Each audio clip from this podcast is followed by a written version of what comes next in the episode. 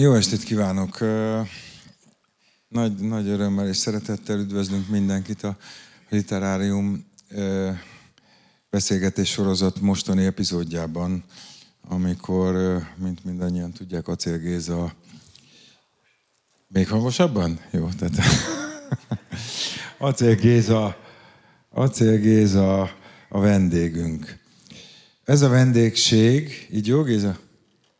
Mondjuk, erősebb legyek? Nem figyeltem Ja. Jó, de ne a szavaimat figyeld, a hangerőt. Oké. Jó. Tehát a, a vendégségnek sok apropója lehetne. Most jó? Jó.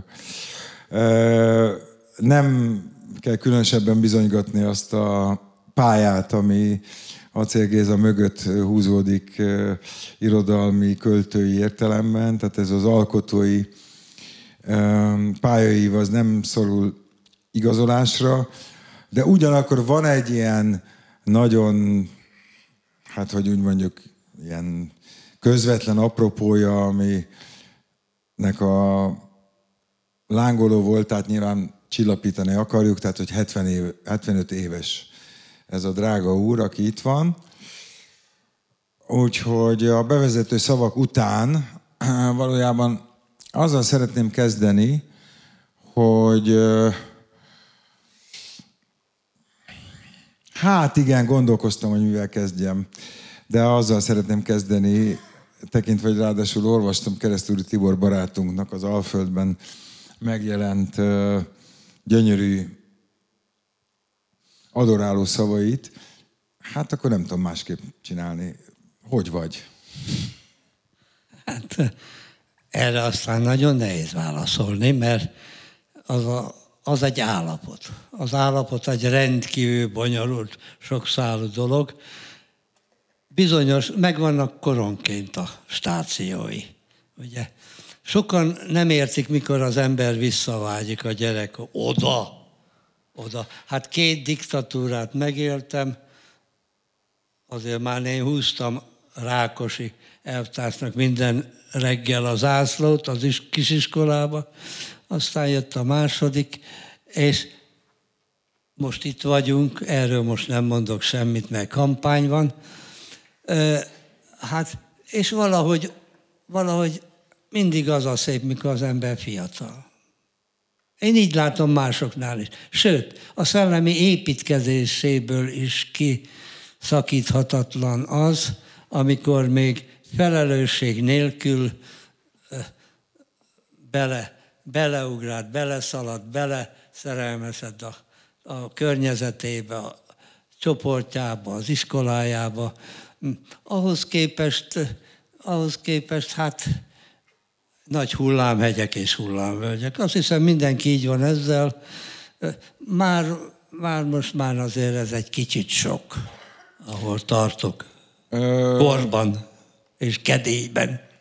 Na várj, csak akkor egy kicsit kötözködöm. Mennyire visszatekintő ez, a, ez az értelmezés? Tehát mennyire lehet azt mondani, hogy, a, hogy mondjuk az életednek bizonyos szakaszaiban, mondjuk a fiatalság, bármit is értsünk ezen, akkor az jelen időben megélhető volt. Mennyire lett ez egy visszamenőleges kerete, egy emlékező kerete az életednek, mennyire mondható az, hogy volt ott egy közvetítetlen, direkt élet, amire azt tudod mondani, hogy az tényleg a, most tök mindegy, hogy miket használunk arra. Hát vagy... ezt így nem tudom összefoglalóan megfogalmazni. Az tény, hogy, hogy vannak kiugró szakaszok. A gyerekkor mindenképp az.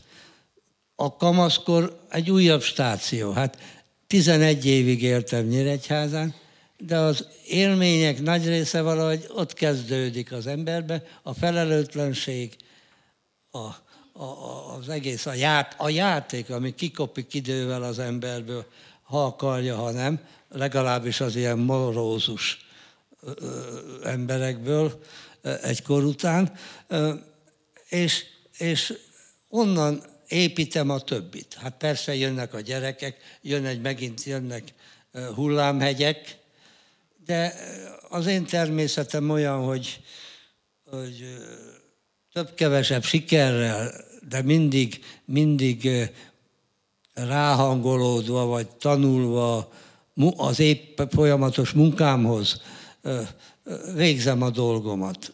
És ez, ez hivatalnoki családban származó, egy olyan beütés, hogy tisztességgel akkor is, ha épp ott nem vagy a király, vagy nem vagy te, tisztességgel elvégezni a munkát, akár főszerkesztő vagy, akár egy olvasó szerkesztő. Különben ebbe a régióba telt az életem. A család és, és hát ez a, a szerkesztő. Az irodalom, főleg az elején, amikor az ember elkezd vágyakozni az irodalomba. A, az egy szép, megjárva azokat a lépcsőket, hogy amire sajnos majd 40 éves szerkesztés után akarva akaratlanul rászokik az ember, hogy inkább írjál, mint bűnöző legyen. Ugye ömlenek ezrével a levelek. Hát gondoljuk el a 60-as éveket, 60-as évek végét, 70-es elejét, hogy, hogy egy területi zón, egy zónában, hogy mi kézirat ömlött be. Volt négy-öt folyóirat az országban, és a megkaparintható élmezőny vagy jelentős új írók mellett mi mindennel kellett küzdködni, hogy se nem megsérteni, de azokat a sablonokat rákényszerülsz, hogy végigcsinál, amit én is megkaptam. Nagyon jó, hogy ezt csinálja. Még egy kicsit fejlődjön, olvason többet, és akkor az első közlések azért már komolyabb fórumokon, ott egy picit megemelték az embernek a, a, a vágyait is esetleg, sose voltak nagyok, de esetleg helyre kerülni, kihozni azt magunkból, ami van. Nekem, ha van az poétikám, körülbelül lesz, hogy azt becsülettel, legjobb színvonalamon végezni, amit, ami rám adatott. Akkor azt kérdezem, hogy és akkor, akkor, akkor most nagyon élesben ugye rátérünk tulajdonképpen a, tehát az jó, hogy nem, nem ilyen kronológiai Hangos. formában haladunk, hanem a, a, a, a, a, mondjuk az elmúlt tíz év verses köteteire. Akkor azt feltételezhetem, hogy az a politikusan újraformált emlékezet, ami azt a világot, amiről most egy kis kitérőt tettél, de lehetne még csomó kitérő, ezt valamilyen módon uh, ú, anélkül, hogy pszichologizálnék, vagy ebbe az irányba tennék egy csapást, az, a számodra is egy érdekes felfedezést, ahogy ezt nyelvileg újra formálod? Hát ez is több tényezős dolog. A líra először is egy idő után úgy gondoltam, hogy tudományos pályára lépek. Verseket írtam, nagyon ritkán, 15 éve egy kasság monográfiájából elment az életemből, mert azt senki nem tudja, vagy kevesen tudják, hogy egy 60 éves pályaszakasznak hány tonna lenyomata van. Ráadásul az egyetemen maradva hozzájuthattam olyan külföldi publikációkhoz, hát egy köteles könyvtár is annak hátterével, ami mert azt gondoltam, hogy talán ott kellene folytatni. Ez egy, egy tudományos pályán, kevés verset írtam, irányzatok között nem nagyon szerettem csapkolódni, inkább, inkább a felfogásom miatt raktak rá milyen olyan irányzatokat, vagy gondoltak rólam, aminek mindig volt egy kis igaza, és viszont ez a elszívott a verstől. Tehát ha reggel felébredtél, olyan sose voltam, hogy éjszaka kiugorjak az ágyból, és egy jó sort lejegyezek, hogy még reggel tudjam. Viszont, viszont az igen, hogy akkor az a rossz, az egyik rossz kasságregény mégis hogy oldjam meg, mikor felébredek. Tehát kezdtem tolódni a, egy jó egyetemi háttérre, egy erős debreceni irodalmi háttérre, kezdtem tolódni a, a tudomány felé, majd aztán nyilván szóba kerül, hogy aztán mégse az lett, és, és már társaim, vagy szerkesztőtársaim, irodalmi barátaim már kicsit gúnyos, hát gúnyos, hát szeretettek, kérdezték, öreg, ha megírod az éves egy versedet, azt nekünk küld már el. Mondjuk itt voltam, és ekkor vágtam bele a kasság dolgokba, aminek szintén volt egy kis siker előzménye, de az mondjuk 10-15 évet kiszívott ebből a költői pályából. Hát azért ennek a költői pályának azért a kasság, hogy mondjam, monográfia tetemes voltával együtt mégiscsak voltak azért komoly előzményei, tehát azért ezt nem ritkítanám meg ezt a levegővételt ebbe az irányba. Viszont azt, azt, azt kérdezem, hogy, a, hogy, a, hogy az a költői indulás, ami a te mondjuk első és második kötetedet jellemezte, az milyen környezetben zajlott. Ott milyen erőfeszítéseket kellett tenni? Mit értettél azon, hogy mondjuk nagy hatások voltak, amelyekből ki kellett szabadulni? Voltak-e ilyen szélárnyékok, amelyekből ki kellett bújni? Hát azért a magyar irodalomnak az egy erős időszaka volt, teljesen független attól, hogy most politikai és ideológiai értelemben hogyan árnyékolják be ezt a korszakot. Erről egyébként majd fogunk beszélni. De hogy ezt hogy látszod, ezt, ezt, hogy, ezt, ezt hogy élted meg? Tehát mi volt a szuverenitás? Igen. Érted? Hát kezdődött nagyon sok helyen érdekes módon ez az 50-es évek vége, 60-as legeleje, hogy, hogy divat volt iskolába is. Fübi Feri verset ír, én meg nem. Tehát eh, diákversek.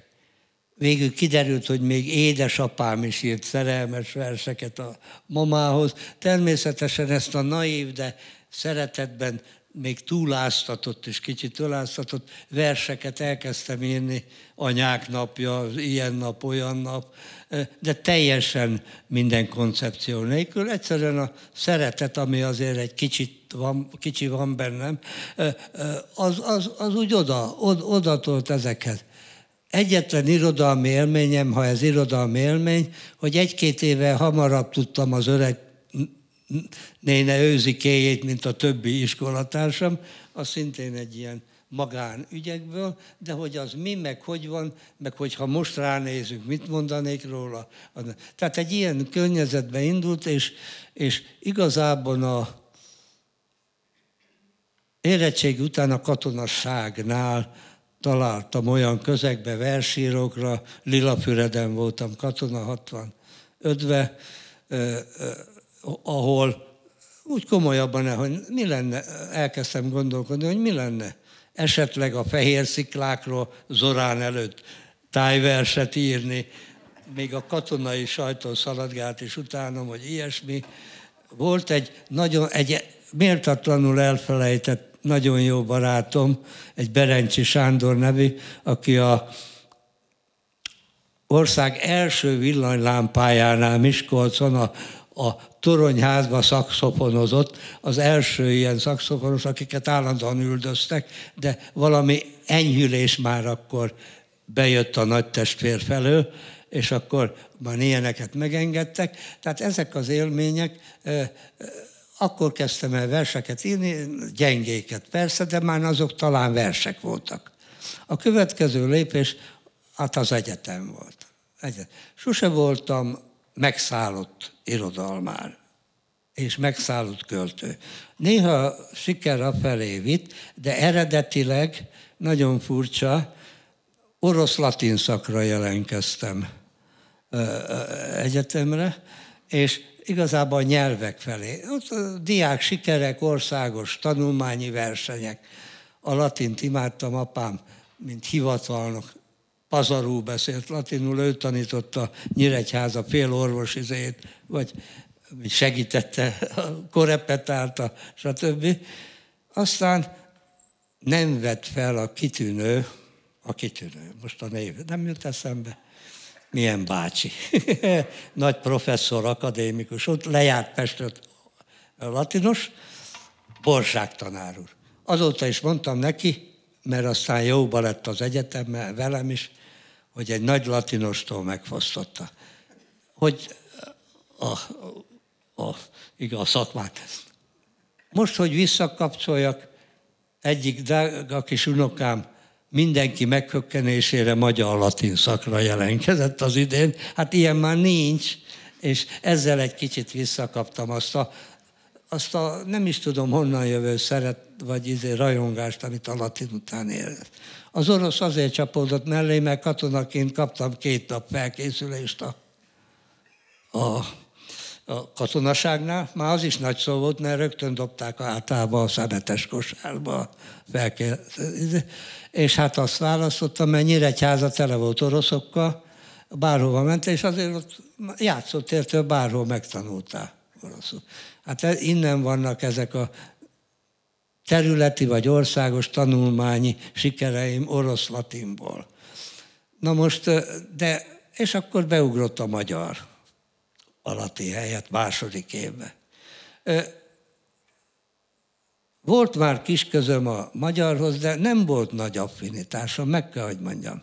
Ott, ott néhányszor alaposan berugva a vizesés alá álltunk, és Juhász Feri meg Nagy Laci épp divatba jött úgynevezett hosszú énekeit, ott gajdoltuk, meg mit tudom én, ilyeneket csináltuk. Nem akarom minősíteni, de pont akkor jött oda a serfőzős a napjainkat akkor rázta meg a, a most meghalt, a most meghalt, ta, ta, ta, ta. főszerkesztőjük, mindegy, és akkor, akkor úgy, na hát irodalom, irodalom. Most akkor álljunk meg, és most meghallgatjuk Mácsai Pált, aki felolvas néhány verset, mert itt azért, mert muszáj vagyok ezt szépen komponálni veled együtt, mert annyira szépen árad a beszélgetés, hogy, hogy, hogy szerintem most legyen itt egy ilyen, egy ilyen interdikció és szekvencia, és aztán folytatjuk. Elpanktak bizony napjaink. Elpanktak bizony napjaink, és az ifjúság ránk deresedett.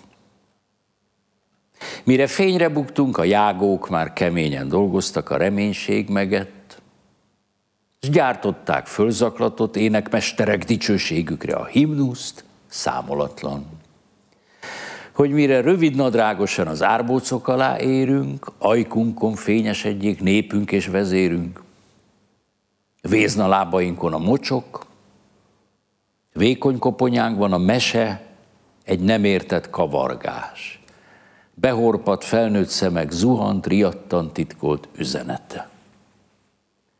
És egyszer gondos kezek Kivették nyakunkból a nyakkendőket, és csillagok hultak, üvegek törtek, futottak véres emberek, és megint nem értett senkit, semmit. Sápat anyját lesve a kisgyerek. Nehéz terek jöttek. Fütyültek könnyű kabátunk alatt az elgémberítő keleti szelek, fáztak a kezek.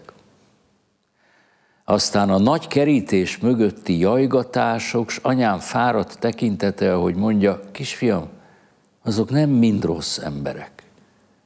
És az első öntudatos meleg érzés, mikor almával megrakva a söprögető rabok felé tévedt a gyerek, nem dicsekedem, mert félelem kószál bennem azóta.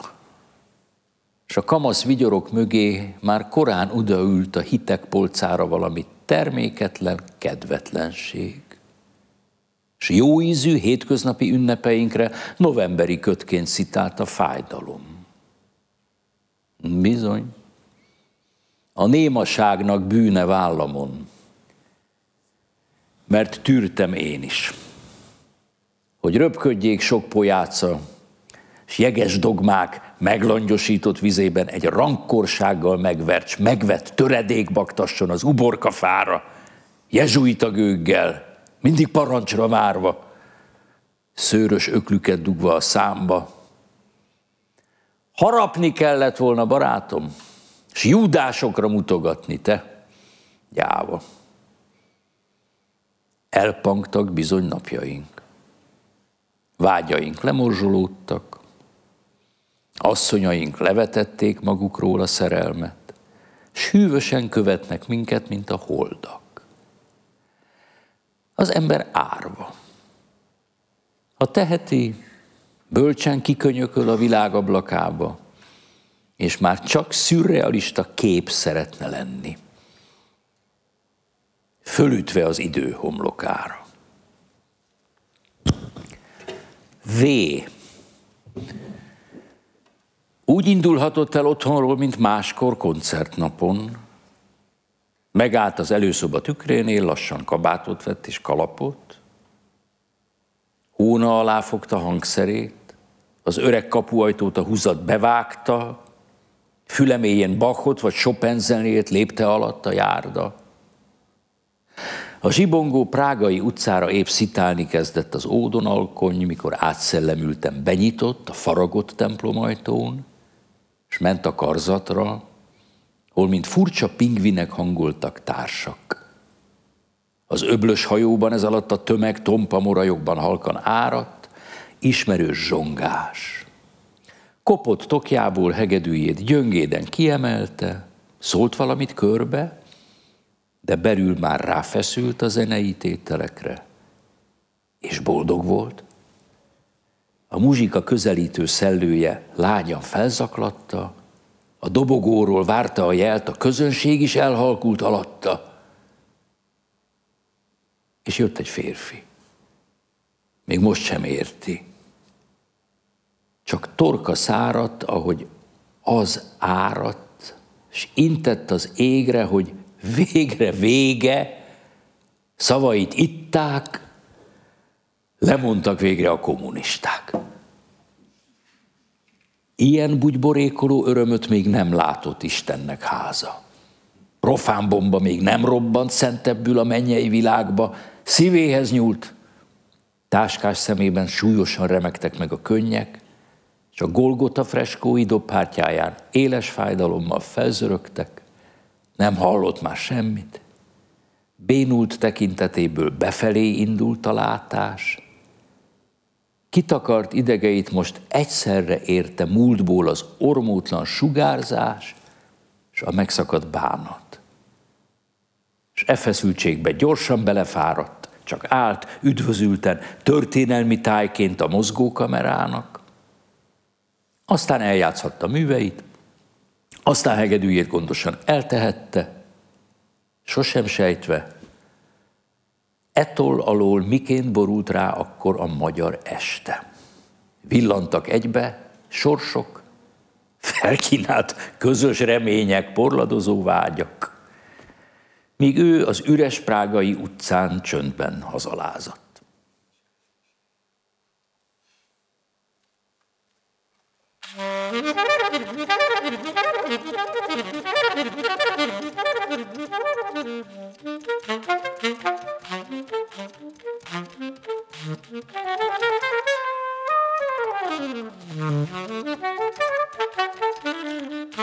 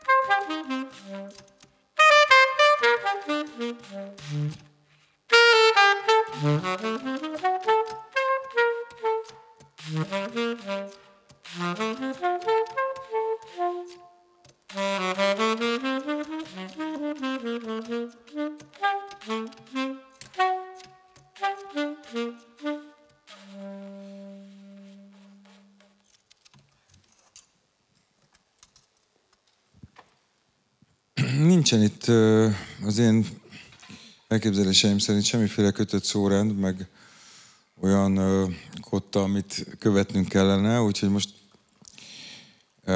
nem igyekszem, hanem az elhangzottak alapján egy más irányba terelném egy picit a beszélgetést, vagy hát nem is szokatlanba, de mindenféleképpen elágazóba. Az jutott eszembe, hogy ezek a versek, és amiből most a Mácsai Pali felolvasott egyet, vagy kettőt, azok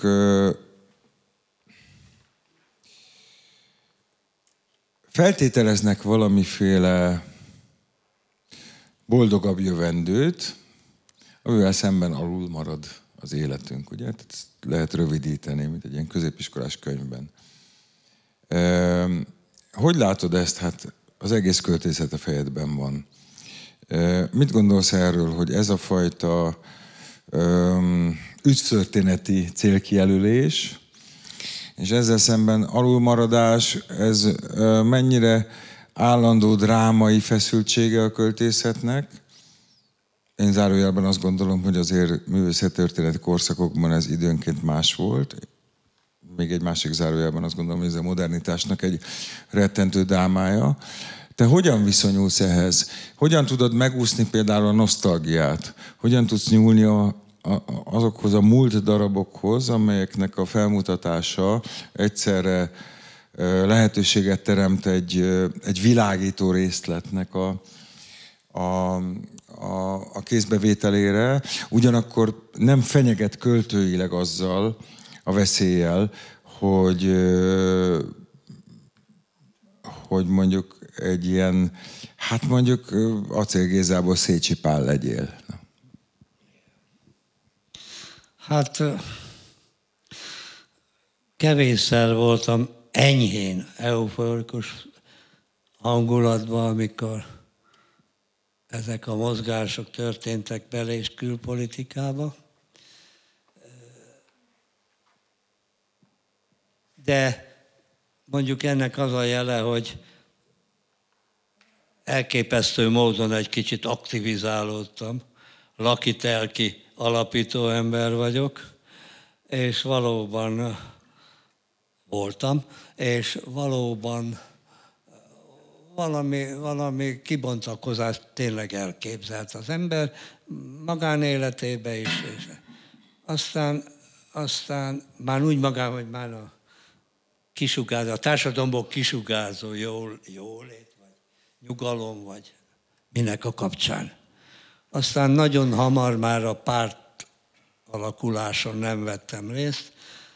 Hát ha az embernek egy kis szeme volt, rögtön látta, hogy vagy naívak, vagy Jámbor történelem tanár. Bocsánat, hogy hogy vágjak közbe, ne haragudj. Nem, nem, nem, nem feltétlenül erre gondoltam, hanem inkább arra gondoltam, hogy az a, az a lirai szemlélet, ahonnan egy anyag látszik, ahonnan megformálható, az, akkor másképpen kérdezem, az mennyire volt rabja egy bizonyos aktuális történelmi politikai szituációnak, vagy pedig mennyire, és tehát mennyire változtatta meg egy pillanatig óráig a te szemléletedet, amely szemléleted inkább szkeptikus volt egészében véve. Tehát, és akkor még egy kicsi adalék, az jutott eszembe, hogy a Petrinek van az a verse, amit a, a Solt Otília halála a,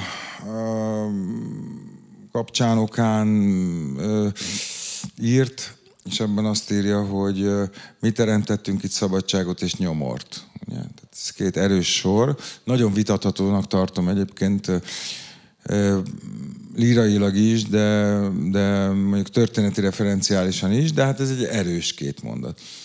Na, kicsit összekevertem a dolgokat, de érted, hogy mire kérdezek? Értem, Hát nevezzük egy mert alaptermészetem tényleg egy szkeptikus, elégikusnak mondták, mondják a kritikusok, de volt egy felvillanás, valóban volt egy felvillanás, hogy másképp fogunk élni, valami kibontakozik, valami demokrácia, amit úgy, úgy figyelgettünk nyugatonról, vagy valahol elérhető volt éppen, de ez hamar elmúlt. Ez hamar elmúlt, mert, mert itt kénytelen vagyok egy kicsit politika felől minden, minden, minden konkrétum nélkül szólni, hogy hát eh, az igaz értelmiség gyorsan kimarad. Mert nem az a helye és feladata, és be, megindultak oldalról a törtetők és a és, és minden szinten, tehát nem semmiféle, de ez örök emberi, hát ez egy örök emberi dolog. És az nekem az már nem kellett, nem tetszett, tehát az hamar elmúlt. Ez nézeteimen annyit alakult, hogy, hogy hát hát ha, hát ha. De annyira, amiről keveset, keveset beszélünk, annyira széles a lumpenek és a, és a izék tábora Magyarországon, lakosságához képest, és ezt ne, ne, ez nem is vitatárgya, nem is vagyok hajlandó vitatkozni róla, nem csak az írni nem tudók meg az egyebek, és nem, nem pajokban gondolkodom, hanem abba, hogy megszűnt a bánya, a gyáripar, a mezőgazdaság, minden, és ott maradt több millió ember tehetetlenül és szegényen és lumpenizálódott az ország nagy része. És ezen egyik, egyik korábbi barátom, Pálfi Pista, a újság, a tévés írt is egy érdekes tanulmányt, hogy százezer számra találták a írni nem tudókat és az analfabétákat. Jó, ebben igazad van, bocsánat, megint közben egy picit, eszembe jut egy, egy erős mondat, ami amit egyébként ez, hát az Eszterházi Péter idéz, idézte a, a Susan Zontágot 1985-ös, már nem tudom pontosan melyik prózájában, ugye azt idézte a Susan Zontáktól, hogy immáron egy nem irodalmi kultúrában élünk. Ugye ez a mondat egy vendégmondat volt, messze más határon túlról. Sok más hetet, hét, határon túlról érkező vendégmondat. Na most, ha erről gondolkozunk, Géza, a, tehát, hogy, hogy hogyan, hogyan lehet látni annak a, annak a kulturális, irodalmi ö, korszaknak a jellegét. Ennyi spéttel, az Eszterházinak és a Susan Zontag által segédegyenesként húzott észrevételével, és különös tekintettel arra is, hogy hát akkor te vadul és komolyan és különleges módon benne dolgoztál ebbe az irodalomba. Tehát, hogy, hogy most a politikába kiszabadítanám egy picit Igen, ezt a beszélgetést. Nem azért, joggal. mert prűd vagyok, hát bármiről beszélgethetünk, de, de hogy ez nagyon érdekel, hogy ezt, ezt, ezt, ezt hogy látod akkor, és visszatekintőlegesen hogyan látod ezt a történetet? Hát az Alföld, most nem adorállak a fényes egekig, de hát Kopár tények alapján, vagy kopár megfigyelések összességében azt lehet mondani, hogy hát azért az Alföld az egy nagyon komoly pályát futott a te időszakodban. Hát ez tagadhatatlan. Hát azért az teljesen általános vélemény volt, hogy... Ezt most felejtsd el, inkább beszéljünk igen, arról az elő. Igen, hogy, és én is így láttam, hogy hát a művészetek, de főleg az irodalom nagy törés szenvedett azonnal ezzel a társadalmi mozgással. Ugyanis hát azt is tudtuk, hogy tömegek azért jártak irodalmi találkozókra és estekre, mert ott a szövegek között csúsztak ki olyan kritikák és egyebek, megint mindenféle csoportra gondolok, amit, amit, amiből egyrészt információ volt, egy, másrészt pedig hát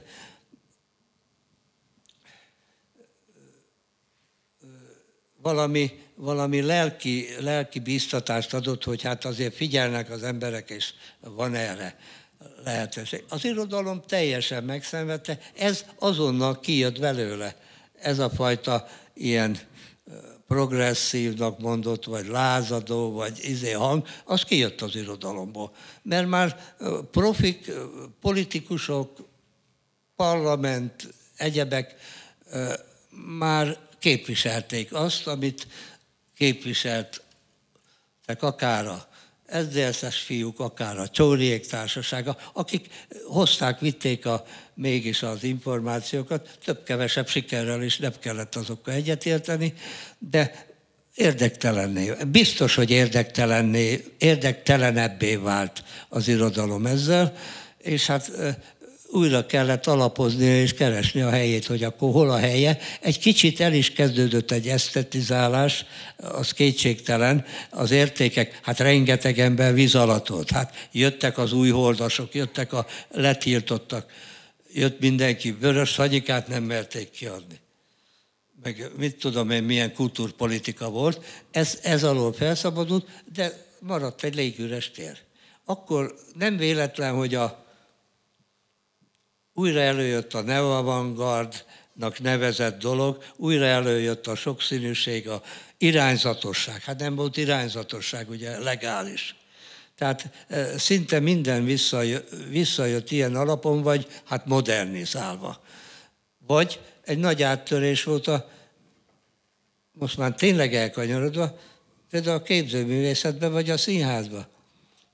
A, a művészetek rangsorába vezetett az irodalom, az leesett ilyen szempontból, és például az én életemben annak először ahhoz is köze volt, hogy, hogy egy, egy híres professzorom azóta elfelejtett, egy Barta János, aki a nagy nyugati tablóképeken is rajta van, és német ösztöndíjas volt, és a jungizmust, és a pszicho, mindent behozta a recenziókét és tanulmányokét,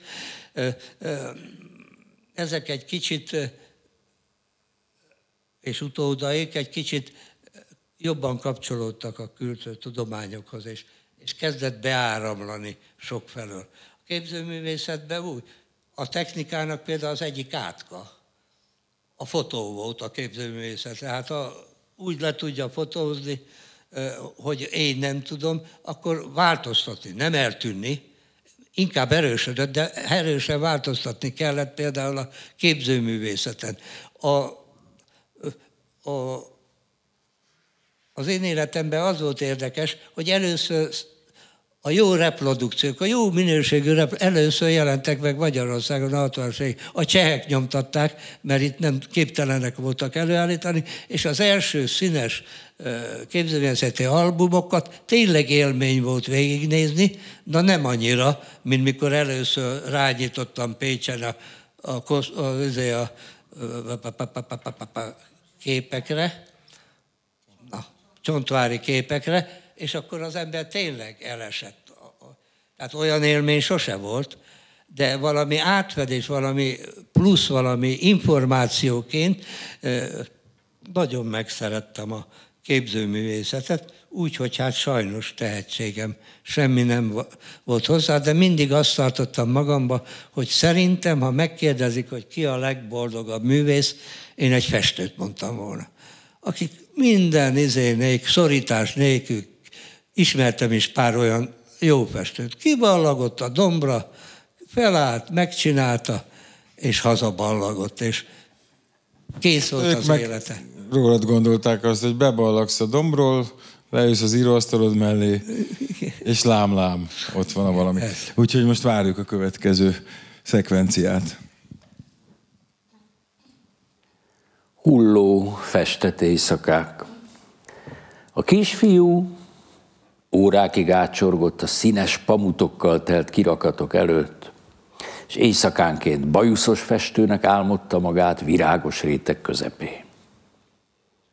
Most fáradt szeméből fájdalmasan visszaordítanak a csalódás színei, álmatlan éjszakáit lehult könyvek, szétszórt hamu, hitetlenség keretezik, ablakokon öklökkel dörömből meglelt zsarnokság, és elhult illúzió. Halántékán tompan morajlik az örök visszautasítottak szalonja. És jönnek.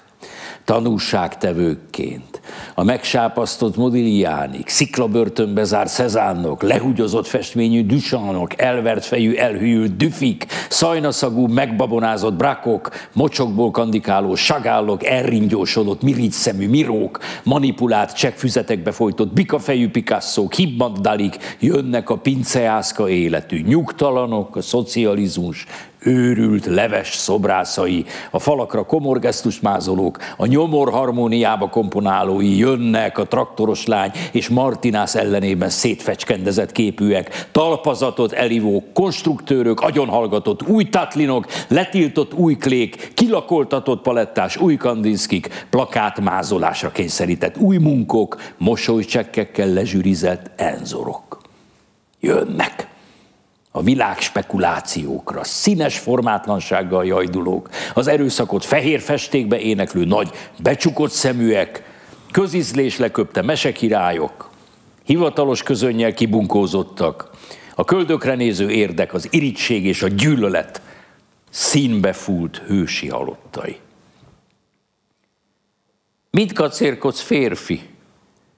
Fekete csillagokkal reménytelenében redőnyt húzott egy kéz a színes pamutok csillogó kirakatára. Festett hulló éjszakáit közepén elvadult. A rétnek álmodott világ. Gyászvers apjának, idősebb acélgézának, a mindig kisemmizett becsületes kis hivatalnoknak halálára.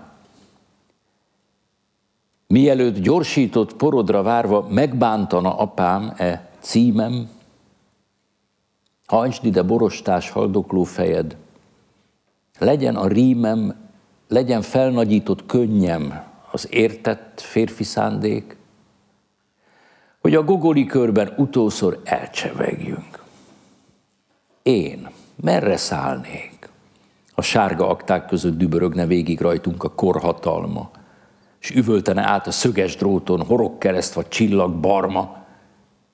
Előttünk pedig, mint kitaposott ösvény, kanyarogna járványos, önkény, éjség és éhbér, kilakkozott ülepű nadrágok, stoppolt zoknik, rojtos ingnyakak. Préselt a kor, két kis fröccs között, hát megadtad magad. Újra látlak, amint pászál hajadat elsimítod, s megülöd, strici vezérek előszobáit, zászlók alá állsz, hazug tribünök előtt lépegetsz, hol sikkasztó fénylik, bandita ásít, s hiába keresed, melyik az a másik, ki veled émelyeg. Mindenkit háttal állítam a vezérlő félelem. Hagyod, hogy koptasson az idő. Csörtetések ricsajától menekülsz, a biológia finom pajzsot tart az abolátlan vadak elé, lassan süketűz. És közben pörög a cinkelt kártya. Rokkantan, özvegyen, árván, mivel a becsületet te még úgy tanultad, elsántikálsz szavazni arra az egyetlen bűnös pártra. Nem nézel hátra, hogy pörög a kártya. Idáig értünk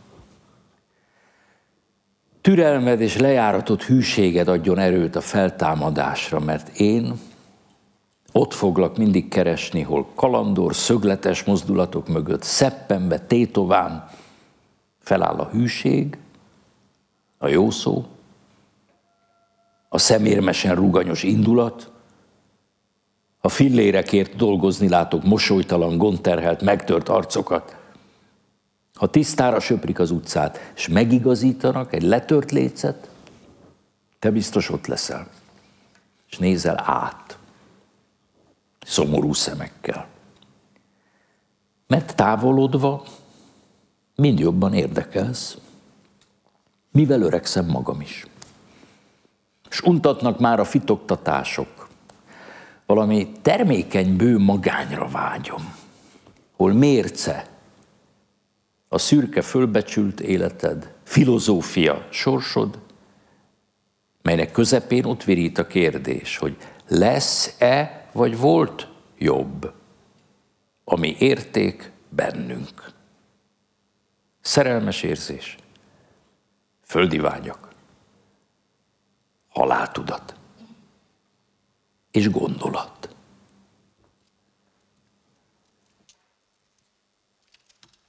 Mm-hmm.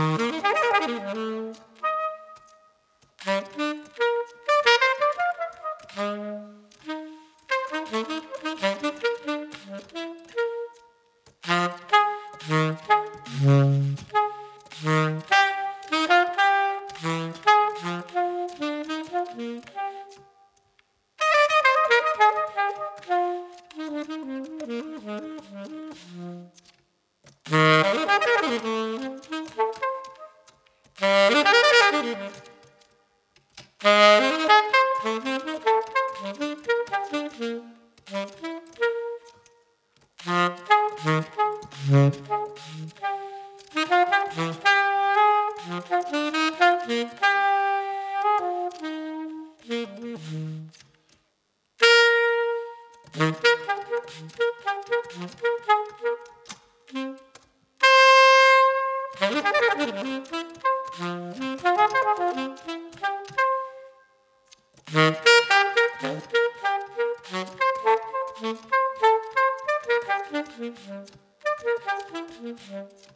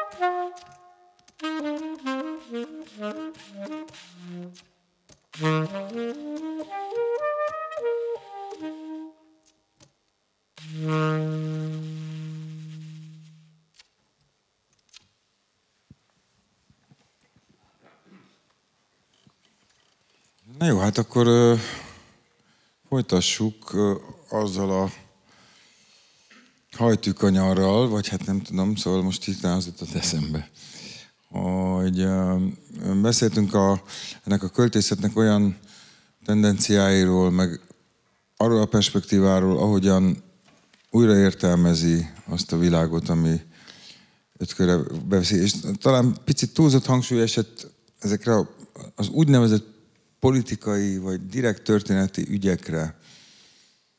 Um, jó lehet, ezt nem gondolom, hogy, hogy érdemtelenül, mert szerintem az nagyon érdekes, ahogyan, ahogyan, ahogyan a direktben vett efemer valósággal költők szembesülnek. De az jutott eszembe, hogy, hogy minthogyha én látnék egy pici ellentmondást ellentmondást abban, hogy neked van egy, van egy, van egy alapvetően sztoikus álláspontod. Ezt most rövidítem, tehát ez kicsit ilyen pongyola, tehát mondjuk így. És mégiscsak uh, újra és újra feltámad benned valamiféle vagderű, amivel bizonyos eseményekre lecsapsz, ha úgy tetszik. Aztán ez visszahiggad természetesen, de hogy ez valahogyan, nem látod-e úgy, lehet, hogy tévedek, hogy túlzottan direktben tükrözi a te hangulataidat. Tehát a, a versek ebből a szempontból direktben tükrei? Azt lehet mondani, hogy direktben tükrei a, az éppen adott állapotnak? Tehát, hogy reggel, amikor belenézel? A... Ihlet persze nincsen, vagy senki nem tudja, hogy mi az. Direkt kikerültem, igen. igen senki nem tudja mi az, de bár sokat írnak róla. De a kezdeteknél, amikor eh, én előre tervező költő vagyok, a cikluk, ciklikusságról még nem beszéltünk, kora eh, fiatalságemnál fogva a cikli, ciklust tartottam. Nem az a típus vagyok, aki évekig farag egy verset, aztán remekmű persze, ebbe így az egy versbe valahogy úgy nem hittem, mindig tettem volna, vagy húztam volna, hanem a, a, a műegészbe, a ciklus egészbe, hogy megtámogatni mindenhonnan. Fiatal koromban hát épp volt egy paletta ciklusom is, amelyik 25 avantgard festő, abból kötetben nem jelent meg csak a fele volt. A, ezek a poémáim pedig, vagy életrajziak is abból adódtak, hogy én igazából birkóztam a prózával is, hosszan. De nem volt prózai vénám. De mindenképp meg akartam írni a, az, az életek summáját, értelmét vagy nem értelmét. Sokan mondták, hogy ez nem divat. Kiderül, ha megkaparjuk, mindenki azt írja. Mindenki. Valahol a gyökereknél kezdődik, ott kapja meg az első alaphangot, esztétikai élményt, és hát morált, stb. Az aztán, hogy milyen rafináltan vagy tehetségesen írja tovább, az már más kérdés. Én, nekem a prózában a gogol volt, hát a, a mindenem, a kis hivatal, mindenki kis hivatal, tanárok, hivatalnokok, pénzügyi, mindenki, hogy ezt a világot meg kellene írni, de regénybe. Hozzáteszem, hogy nagyon méltatlannak tartottam, hogy innen, onnan, alulról, felülről ezt a réteget lenézték. Igazából lenézték. Egy kiszolgáltatott izé tette a dolgát, amit én tudok. Látókörömben legalább száz ember van, ilyen hivatal. Hát majdnem mind becsületes volt. Majdnem mind csinálta, és amikor egyszer elmentem, és hivatalügyet, ide katasztrofális, katasztrofális, tehát előbb, előbb, előbb szatírát akartam. Katasztrofális sorbálás után, és ott kicsit morogtam, és el nem ítélhető módon, egy fáradt szemű öreg hivatalnok ránézett, és azt mondta, uram, azt hiszi, nekünk jobb. Tehát, tehát ebben úgy, akkor váltottam, hogy nem szatírát, méltatlan lenne, ezt, a, amit kihagytak a társadalomból, osztályból, én még már nem volt az, hogy, hogy mit tudom én, hivatal, egy nagy abetű volt mindig a naplóban, hogy alkalmazott, mindig a nevem mellett. És, és hogy ennek valahogy meg kellene úgy írni, hogy ne legyen nyájas, vagy nyáras, ne legyen, te élményszerűen. És ebből inkább poéma lett, egy kicsit Juhász Ferenci hatás is van benne. Kicsit a hosszú versek is, de kezdtem, kezdtem megszeretni mondjuk a Mallér műegész, tehát a kötetegészbe kezdtem el gondolkodni, már nem csak ciklusokba, és így jött ki az, hogy megírtam az elsőt, a kontragalopot, ilyen életrajzi eposznak nevezzük így, és rájöttem, hogy hát minden kimaradt belőle. Hiába írta, azt hittem, hogy jövök folyt, vagy sok lényeges. Hát pici átfedések, persze, hogy vannak. És akkor megírtam a kontragalopot, már erre írtam, hogy, hogy az az élet még a kicsi is, még a vidék is, még az unalmas is, mennyire izgú, vagy mennyire érdekes, hogyha jó szemmel nézzük, és analitikusan, és a harmadik pedig a, a búcsúgalop, hát abban már benne van a kedves, kedvelt modorom is, mert hát megyünk, de ott már nem, nem lineárisan gondolkodtam, hanem négy-öt olyan súlypontot kiválasztottam az életemből, ami, ami köré csoportosítottam, szintén az életrajzi anyagból, mit tudom én, fiatalság, szerelem, tudomány, társadalom, stb. Így lett ez a galop-galop a, a 60 évesen a 60 évesen a, egy összegyűjtött verses kötetem jelent meg, kitűnő szerkesztésben, és, és annak azt, a, hogy félédes handicap. Ez azt hiszem, talán ez adja lelki világomat legpontosabban vissza. Sose szerettem előre menni, törtetni, felfedezni, és ott, és ott rajcsúrozni. Ez a, ezért félédes, mert ugyanakkor szerettem előbb a összefüggéseket átnézni és úgy analizálni. És tehát tulajdonképpen ez a munkamódszerem. Lírába is így jutottam a végén a, a gal, az izéhez és a szinolírához is, hogy ugyanaz folyik végig, de egy teljesen új, magam által kreált formába. Tehát sokat mondták, hogy igen, a makáma, ilyesmi rímek, ez az. E, ennek tulajdonképpen egy véletlen az értelme, pár mondat csak, hogy, hogy még mindig éreztem hiányt, hogy még, még pontosabban, kicsit filozofikusabban is, vagy bocsánat, de talán bölcsebben is, mint egy, egy, egy öreg embernek már sok hibája van, de azért azt nem lehet mondani, hogy egy húsz évesnél kevésbé tapasztaltabb, ugye, ahogy itt végigmegy az eltenés ki, ki szívja, mert sokan meg azt mondták környezetemből is, máshonnan is, hát lemarad szöreg hajtsát, már nem ez van. Én ezt éreztem magamnak, modellnek, ezt megcsinálni, és hát egyszer kínomba azt mondtam, hogy hát értsétek már meg, én már egy kínomba, és nem vagyok annyira konzervatív, hogy ne pártolnám az újat, hogy én már nem fogok egy bedugott rezsóra ráülni és egy gitárral ordibálni.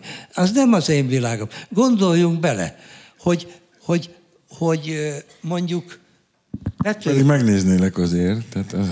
Hogy Petőfi, vagy annyi Szólj, ha úgy alakul. van egy pályakezdő meg az én nemzedékem között, mint mondjuk Petőfi, vagy, vagy, vagy mondjuk Vörös Marti és Kosztolányi között. 50-60 év. Hát hogy, hogy várhatnál az ember, hogy ugyanazt folytatja egy... Ez teljesen természetes. Egyetlen, nagyon bírom a sért, nem sért, de a kemény kritikákat is. Egyetlen elvárásom van, hogy valami kis, valami kis igazodás vagy lélektani legyen benne megértés, hogy én is elég durván kezdtem, kritikusként is, úgyhogy a kilenceknek nem vagyok a legjobb barátja, mert éppen én az első... És belőlük hányan vannak? Kettő? Tessék? Kilencekből hányak vannak? Hogy? Kevés ellenséged van, mert már a kilenc, most morbid vagyok. Hány kilenc van? Ki tudja, irodalom általában elviselnek, úgy látom. Még, még mindig mondanék egy mondat, ami a bögyönbe van. Hogy sokan megírják, hogy hát koronként változtattad az izét, a vers problémája, a formai problémát, valami. Tessenek elképzelni egy 70-en fölüli embert. Én még a bátyám tábláján, ezen a iskolai tábláján, én még firkáltam a 40-es évek végén. Utána jött nagyapa a mozgópostás, akinek a legnagyobb értéke a megnyalható izéceruza volt, a csomagra ráírva, azzal is elkezdtem babrágatni. Jött az első írásom, amikor írtam, a tinta nyakig tintásak lettünk, ugye? Ez mind nem lehetett csinálni azt, amit addig a műszer miatt. Nem lehetett. Ahogy később tovább megyünk, jött az írógép, a faltól falig nagy marhaság, de az, ott kezdtem hozzászokni, mert beakadt az írógép, és az Istennek a margót nem tudtam visszaállítani, hát akkor jó, faltól falig, de azért nagyon monoton ne legyen, és sok rím benne. Er, erre ráfogták a makámát, talán valami igaza van a format. Aztán jött a gömbírógép, már a nagyok már azzal hencegtek, és úgy püfölték a gépet, és aztán jött a számítógép, amitől kétségbe esett az ember, de ma már egy sort nem tudnék nélküle leírni. Na most ennyi technikai változás után, hát hogy lenne, hogy lenne egységes? Minden, a műfaját kikövetelte mindegyik. Mindegyik. Hát az Eposzviszkika elkezdtem, hát mindig presszokba dolgoztam a sarkon egy kis izébe. Hát már Eposz nem kezd el egy kocsma sarkán írni az ember. Ahhoz gép kell, tér kell, hosszú idő kell, stb. Tehát ennyi, talán sokat is beszéltem.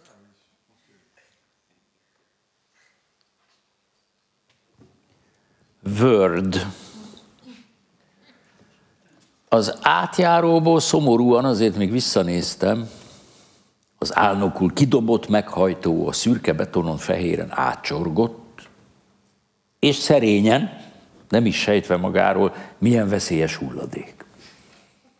Hogy tömör ásványi sók és ronda fémek szoronganak ismeretlenül benne, melyek akár a beléndek, ha úgy van kedve, bénítják el langyos létet merev pupillákon köt meg az enyészet, mire a méreg lassú hálója a ziháló test kitakart, guztustalan pórusait befedi.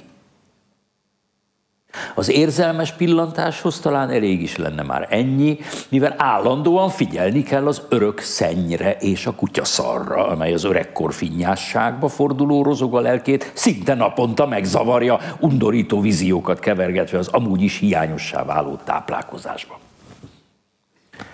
Momentán a kilazuló figyelem az ára-e lírai futamnak. A koszos lépcsőket járva a félbeszedett gép emlékei gyorsan feldagadnak, s hiába kúsznak elő virtuálisan a kopott masinából a megfoghatatlan vírusoknak átszázott ronda férgek, mire fonott kosarammal a bolt elé beérek, nekem E dobozban a fájlok a nosztalgikus sziruppal enyhén leöntve költői munkákról mesélnek. A fönti szoba békés zugáról, egy fuvallatnyi csöndes szabadságról, melyben a képekbe szorított gondolat némi lebegés után kiforr. Aztán a megcsappant olvasókkal is találkozik valahol, gyenge áramú köreit befutva, rezignáltan tapogatva meg az alkotói kedvet. Micsoda sikos csúszda a megbütykölt művet utcára dobni? Tárgyiasítja talán a mostani felismerés, mivel a kőre kitett fémdoboz robaja, alig hogy elenyész, a pince felől már rohamoz is a panel kopott munkaruhás mindenese. Az öreg tarisznyásnak még él az esze, virtuózan gyűlnek kezében évtizedek óta hajlott szögek, lécdarabkák, műanyag köcsögök. A cifra főtérről kidobált palánták csapata már a ház körüli sápat homokban ücsörög, mire a guberálók hada észretér.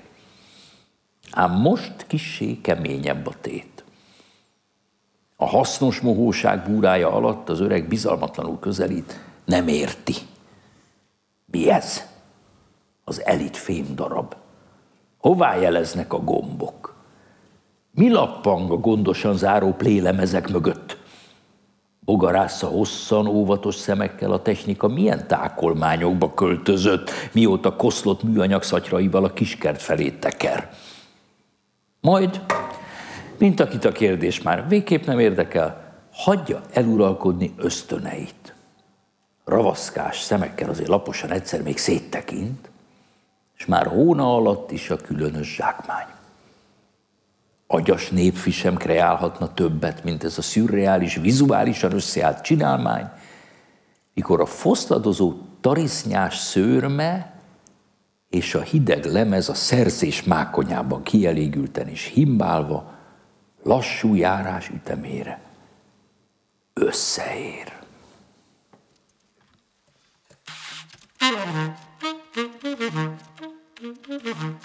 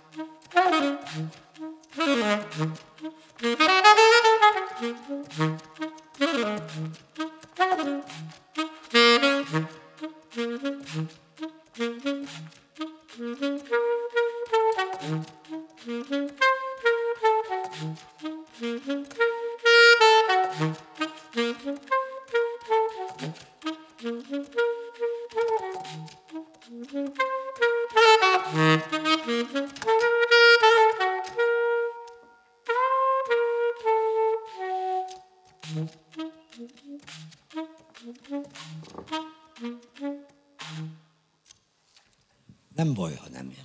Ne, jövök, jövök, csak nem kapkodok. Um, mert hogy, mert hogy nem, nem az a dolgunk, hogy szaladjunk, nem egy McDonald'sban ülünk, hál' Istennek. Az jutott eszembe az előző, a, a nagyon szép zenés és, és, és, és elmondásos szekvencia előtti válaszaidban, hogy arra mindenféleképpen kitérnék, mert ez nagyon érdekel, hogy mert voltak éppen folyamat, am- amikor irodalomról, művészetről beszélünk, mindig a hagyományról beszélünk. Teljesen mindegy, hogy mit csinálunk, mindig arról beszélünk. Most ennek a hagyománynak, ami, ami mondjuk a te verseidnek az előzményeiként, vagy, vagy, vagy, vagy sodrásában értelmezhető. Te a Juhász Ferencre sokszor, sokszor, sokszor ki szoktál térni, erős hangsúlyjal. És azt is szoktad mondani, hogy azt nagyon aránytalannak és igazságtalannak véled, amikor az új írást, besz, azt, azt zárt, az új írást bezárták, ugye, 89 után, ugye? És az egész Juhász Ferenci költészetnek a szerepe az ilyen-olyan, de elsősorban irodalomtól független politikai szempontokból ö, háttérbe szorított lett, tehát nem igazán láthatók azok az erényei, amelyek, amelyekkel kapcsolatban te mindig biztos vagy. Hogyan látod a, mondjuk akkor így kérdezem, a 89 utáni irodalom értelmezésnek azokat az áramlatait, amelyekben igazságtalan, igazságosan, méltóan és méltatlanul megjelennek azok az értelmezési ö, keretek, amelyek adott esetben olyan szerzőket szorítanak háttérbe, akiknek a szerepe jóra jelentősebb annál a te megítélésed szerint. Bonyolult vagyok. Juhász Ferencről mit gondolsz?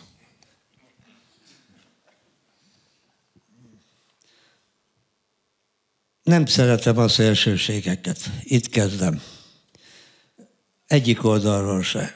Hát teljesen szét, hát a művészeti világ teljesen szétszakadt. Hát erről nincs mit vitatkozni, nem is vagyok hajlandó. Ilyen mély szakadék, bizonyos irányzatok, és itt megint hát ki kell térni társadalmi rétegek és egyebek között. Én nem emlékszem, hogy lett volna. Ö, Ennek egyik eh, áldozata meggyőződésem Juhász Ferenc.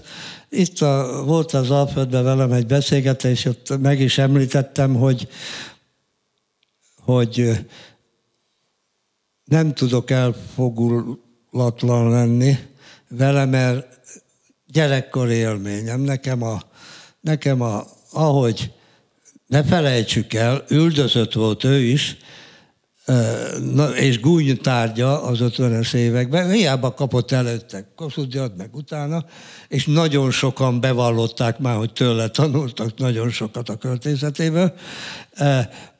Az egyik brutális dolognak azt tartom, hogy Magyarország állítom akkori legjobb folyóiratát azonnal beszüntették az újírást, a 60, a, ilyen politikai indokok miatt, hogy kegyeltje volt a, ugye a, régi rendszernek. A mozgóvilágot viszont nem szüntették be, ugye? Na jó, ez csak egy ilyen pikáns De ez most, ezt szigorúan úgy mondom, mint személyes kapcsolatom. Hát hogyne, hát ott is én is egyik sztrájkolója voltam, vagy alá a mozgóvilág mellett.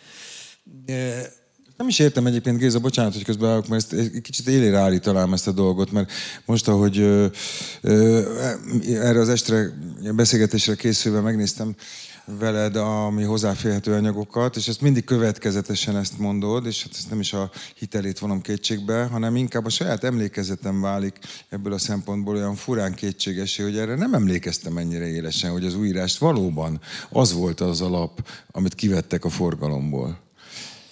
A másik pedig az volt, hogy hát a, a mostani bírálók, kitűnő fiatal írók, költők voltak benne, és részbe egyes értenék a, a pálya végső szakaszának a ugye kilazult, nehezen követhető, de egy olyan hasonlattal éltem, vagy jó, vagy rossz, hogy úgy támadnak egy mondjuk egy gerejvető világcsústartót, amikor már tolószékbe ücsörög és nem várhatott. Ne, nem ott, hát az a, az a korrekt, hogy mindenkit a maga csúcspontján támad. Hát mert így majdnem mindenkit. Az újírás a, a másik e, ilyen, de a, a teljesen személyes, hogy, hogy a virágzó világfa, és ott a, ott a többi nagy, hosszú verse idején, akkor még jobban szerettem tájékozódni és olvasni, főleg lírát persze, meggyőződésem, hogy abszolút Nobel-díj nagyságú volt az a korszaka. A sok új görög költő, spanyol költő, dél-amerikai költők között abszolút benne volt a képbe. Ez a, ez a, ez a teljesen megújított néphagyománytól kezdve az avantgardig átcsúszó képalkotásokig, és a többi. Itt ez, de több benne a személyes, mint a kritikusnak vagy az irodalmának a véleménye.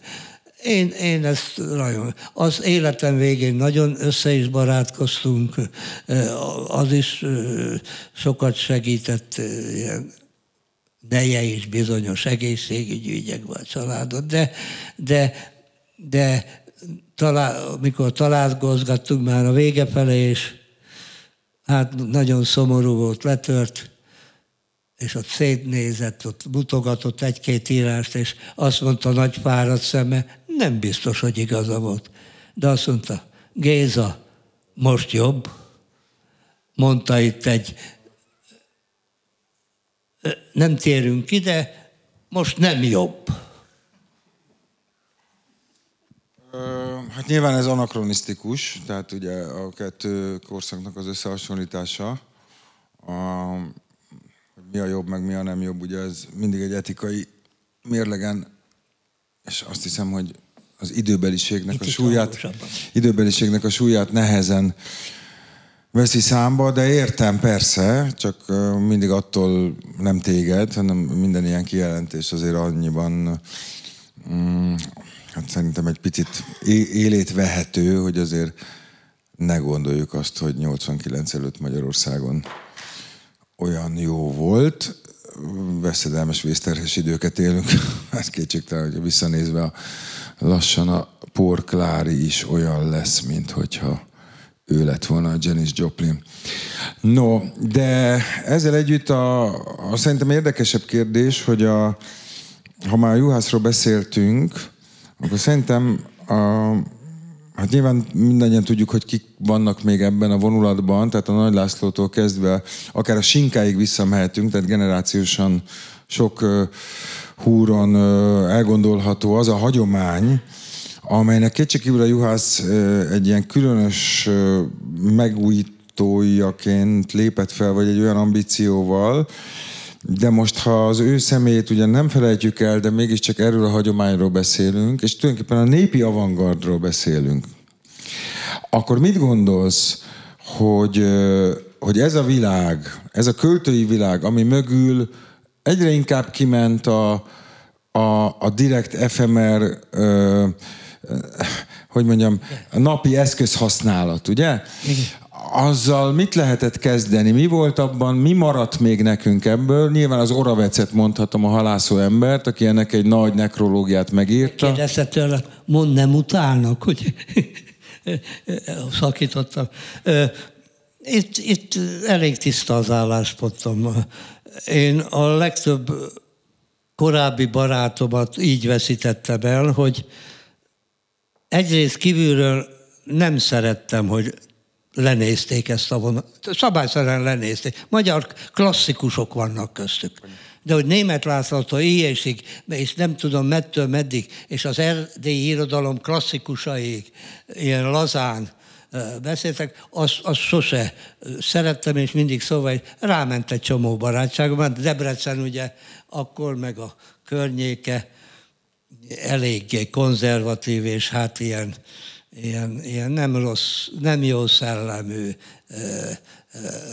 erőszakos társaság volt, míg Vajda Mihály és csapata meg nem érkezett, és akkor meghökkentek, hogy oda szaladnak órákra, nem a ezeket. Egy problémám volt velük, mikor védtem ezeket a, hogy ez történelem. De ők nem, hanem felül Nagy Laci az a felhő szélére, és onnan vigyázza a sorsukat. Ilyen, ilyen parodisztikusnak, vagy püspök kis szövegeknek menő, jöttek sütőtől kezdve mindenhonnan, értékes emberekről beszélek, és mondom, nem szerettem, mikor ezeket lenézték és fitymálták, többnyire féldilettánsok. Na most, de történelem megszűnt, hát hol van magyar paraszt? Hát hogy lehet most korszerű izét írni, eltűnt a falu, eltűnt a, hát vagy van gépesítés, vagy nincs falu, összeomlottak a bányák, a nagyüzemek, minden, hol a munkás meg. Jó, akkor szerint, bocsánat, hogy közben, de akkor szerinted mondjuk azok a, a költészetnek ez a, tehát ennek a, ebből a, ebből a világból újra teremtett valósága, az uh, hol szűrődik be, vagy miképpen megragadható a kortárs irodalomban. Azt gondolod, hogy ez most a nyelvemlékeknek a rétegében zárványként van jelen, vagy pedig azért az irodalomról van egy olyan képet, hogy mint ahogy hát most mondok egy ilyen vadat, vagy nem vadat, hanem ilyen nagy szavakkal, mondjuk ahogy az Iliász is jelen van általában, vagy állandóan a, az irodalomban. Tulajdonképpen a Nagy László is mindig jelen lesz. A kettőt nem hasonlítom egymáshoz, nem azért, mert nem nagyok, hanem mert ez egy rossz analógia. Ebből hát, folyamatosságok, vagy folytonosságok, vagy átvetítések mindenképp vannak, most is, de nem, nem a vezető rangos iroda. Tört, a történelmet másképp kezeljük, mint a kortárs irodalmat. Az, az Alföld is nagyon jó sorozatot csináltunk a, ebből a úgynevezett népi, nem is igazán népi, mint hát I. és Gyula, meg a többi, hát miért volt a német László népi filozófusok, meg ezek azok, és tehetséges emberek, hát így és így egy korszak, hát egy magyar irodalomban egy korszak, a nyugattól nem tudom, a haláláig. De, de tehát ezek, ezeket, ezeket védve nem, nem, nem lehetett már mit kezdeni a, a, a beépítették szemléletükbe, és követelményként állították, katedráról ezt tanították, hogy amikor, amikor bujkát, mondom már, volt szó róla, az újhord, meg jött a neoavangard, meg jött kassák utódai, az iskola és egyebek, akkor erre, és akkor gúnyol, hát főleg Debrecenbe, nagyon pici, de hát én írtam először az avantgardról egy 50 éves labba. Hát hol volt a, hol volt a figyelem, hol volt a, hol volt a, a modernségnek a látszata is. És mondom, főleg mikor agresszívvá vált ez a vonulat, és ki akarta sajátítani a úgynevezett polgári irodalom helyett, amelyik tudjuk, hogy rombol. És igen. Tehát ennyi, ennyit tudok mondani, ha, ha a helyére teszik. Hát olyan nagy persze nem volt. Hozzáteszem, egy kicsit mindig azért úgy jó öreg Julov Viktor professzor mondta, hogy Hát jó van, jó van, ott vannak ezek a nagy nevek is a magyar irodalomban, főleg az emlékiratok időszakában, meg ott a, a többi. De hidd el nekem, Géza, Szauder Jóskán kívül senki nem olvasta végig egyiket se. Csak mondják, hogy Pölöskénotás, meg ez, meg az. Szauder Jóskán, aki egy őrült szenvedélyes, senki nem olvasta. Hát valahogy így vagyunk mondjuk részben hülyeség, mert nyilván van komoly alapja, de hát mondjuk úgy nagy irodalom valami, ha nem olvassák. Csomó kérdést lehetne itt feltenni, amit most már csak ezek érdekelnek, az ilyen megoldatlan kérdések. Hogyha nem olvassák mondjuk 50 éves, vagy valamikor, akkor nagy, hogy, hogy lesz nagy kötő? Mert bekapcsolódott a befogadó és a harmadik. Mű és szerző de mióta a befogadó és bekapcsolódott értékítéletként, hát ilyen szempontból teljes a káosz, lehet azt mondani. Mert akkor a befogadó, hát az mindenféle lehet. Azért egy tudós, tudós, ha szent, ha nem szent, vagy egy kritikus, kritikus, de a befogadó az ezerféle. És állítólag belejátszik a értékítéletbe. Ez, tehát ezek, ezek azért, igen, hogy az-e. Csak Szauder Jóska olvasta.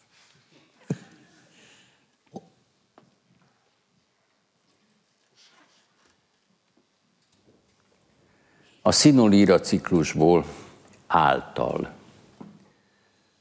apadnak a motivációk. Egyre kevésbé szeretek írni. Bár olykor néhány szeszgőzös pillanat áltat, hogy az a kis vers elektron, mely pulzál a mindenségben, olykor vissza fog hívni egy pötirevet lábjegyzet erejéig, ám fékezett hiúságom már régóta nem ér az égig. Satuba fogja az alkati mély rezignáció és a hiány. No, most ezek után verjed a virtuális zongorát nyugdíjas ösztönnel inkább. Kifelé néznek a szemek. És mivel agyad teljesen még nem meggémberedett, úgy szórod bajuszod alól az éretlen igéket, hogy magad tudod legjobban. A tapasztalat súlyával sem érdem hosszasan neki feszülni a környező bajoknak. Mivel a tolakodó gangstergesztusokban felismeréseid apró szikrája már nem lobban. Hézagos információiddal inkább csak elszenveded, ahogyan arrogáns tahók húznak el a fejed felett, nem oly szépséggel, mint megtorpant kékségben a vadlibák, inkább csak a szürkülő belső nyugalomhoz keveredik némi furcsa báj. Hol egyre kedvezőbb a csönd aránya, és minden gonoszkodás nélkül rámeredsz az időtlen folytatásra, melyben minden külső sértő szándék elakad, és nagy robajjal a világ újra kezdi, majd mehetnek a jövőt is temetni. Mások. Anyag. Halhatatlan barátom egyszerre van közelünkben, és már messze jár. Mielőtt porhüvejét elvitte a földbe a halál, azt írta nekem, talán, hogy egyértelmű legyen jóval szerényebb lírai fegyverem. A költészet nem báva tűnődés, orgazmustalan szerelemerőlködés, nem tréfa, komisz, onanizálása világölében, elvont szerkezetek cinikus és hülye építgetése, de az anyag élete és hatalma. Rég ott állok bölcs szövegének alatta, hogy úgy tandorisan aláférjek néha. Magányomban perelném is, persze az egészet, mert e gondolat mentén nem tudok az elvont finomságokkal mit kezdeni, ha az önjáró érzelem szemerkélő közegekben is felleli az alakítások szemantikai mását, miként valamely furcsa törvényre visszavezetve delejes képét formálja a szivárvány mely, ha akarom, anyag, ám távolsága már a misztika fénye. És nem bizonyos, hogy poétikai körökben mindenkor a szolgalelkű béke az eligazító. Más kérdés, hogy a sűrűsödő ráncok alatt egyre inkább a szilárd tárgyakba kapaszkodni volna jó, valami bizonyosságot erőltetni rá a nagy körforgásra, nehogy jeltelenül tűnjön el az űrben az emberi pára. Mint a csönd két felesleges égi dörgedelem között.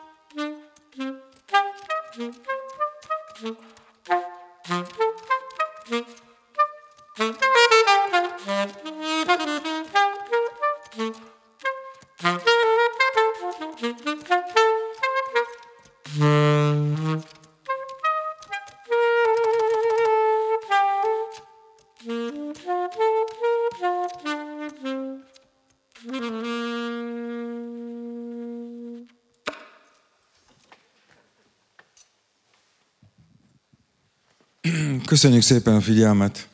Um, mint szemtanúi és remélhetőleg örömmel kísért közönsége voltak, acélgézát hallották.